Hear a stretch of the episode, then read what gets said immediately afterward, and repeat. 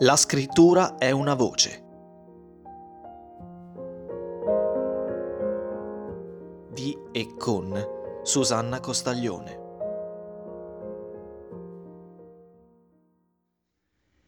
Teresa Vergalli è una staffetta partigiana.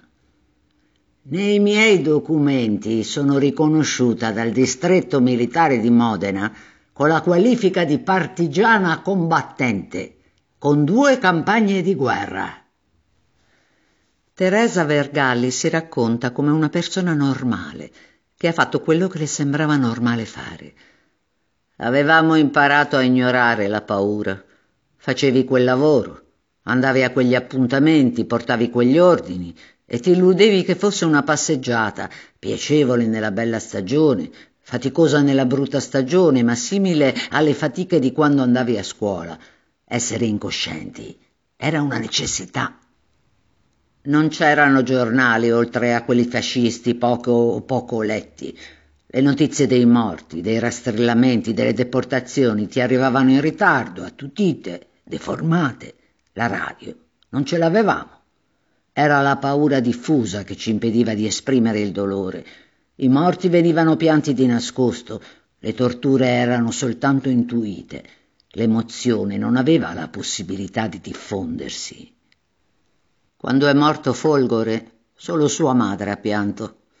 Quando poi fu arrestato Zanti, il 28 novembre del 44, non c'era tempo di soffrire, perché occorreva riorganizzare tutto e salvaguardare gli scampati.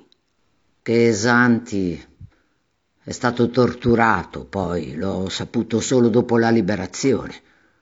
Di lui Armando Attolini dice Esanti, al se la se massacrer, ma na mia ditninto. Sembrava strano. Era come se fossimo tutti vaccinati contro il dolore. Da dove ci veniva la forza di sopportare tanti disagi? Cosa sognavamo in quei mesi? Cosa speravamo dopo? Il primo sogno era far finire la guerra.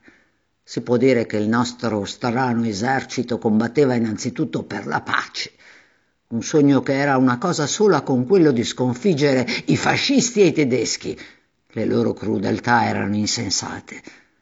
Per la prima volta la guerra era sulla testa di tutti, sulle case, nei campi, sulle strade. Stavolta il fronte non era sul Piave o su quelle sconosciute colline dell'Abissinia. La guerra era qui. I morti morivano anche qui. Le bombe cadevano qui.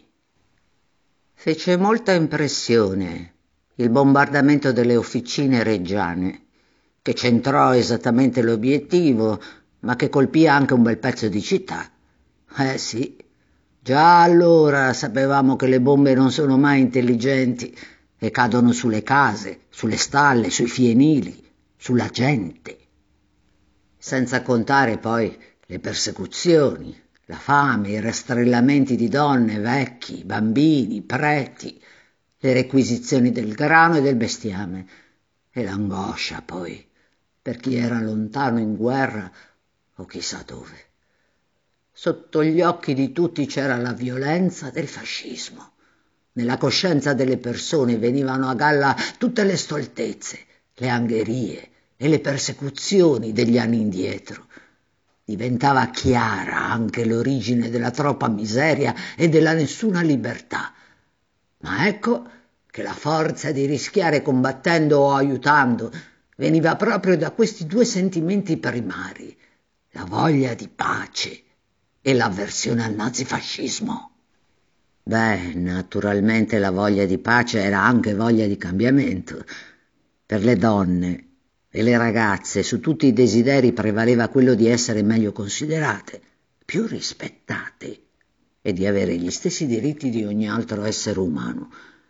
Questo desiderio era forse un po' nebuloso, ma tutte sentivamo di non essere meno dei maschi, sia in casa che nei campi, sul trattore, negli uffici o nelle scuole. Non volevamo più essere considerate, come diceva mia madre, meno di niente, o quasi. Il bersagliere a cento penne e l'alpino ne ha una sola, il partigiano ne ha nessuna e sta sui monti a guerreggiare lassù sui monti Scrive Irma Marchiani, staffetta di gruppi partigiani dell'Appennino modenese al fratello. Carissimo Piero, la decisione che oggi prendo da tempo cullata mi detta che io debba scriverti queste righe. Sono certa che mi comprenderai perché tu sai benissimo di che volontà io sono, faccio, cioè seguo il mio pensiero. Faccio già parte di una formazione e ti dirò che il mio comandante ha molta stima e fiducia di me. Spero di essere utile. Mica ti meraviglia questa mia decisione, vero? Io saprò fare il mio dovere. Se Dio mi lascerà il dono della vita sarò felice. Se diversamente. Ma tu non piangere e non piangere per me. Dio ha voluto che fossi più che mai pronta oggi.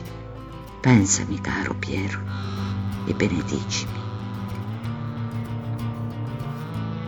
Staffette e combattenti partigiane 1943-1944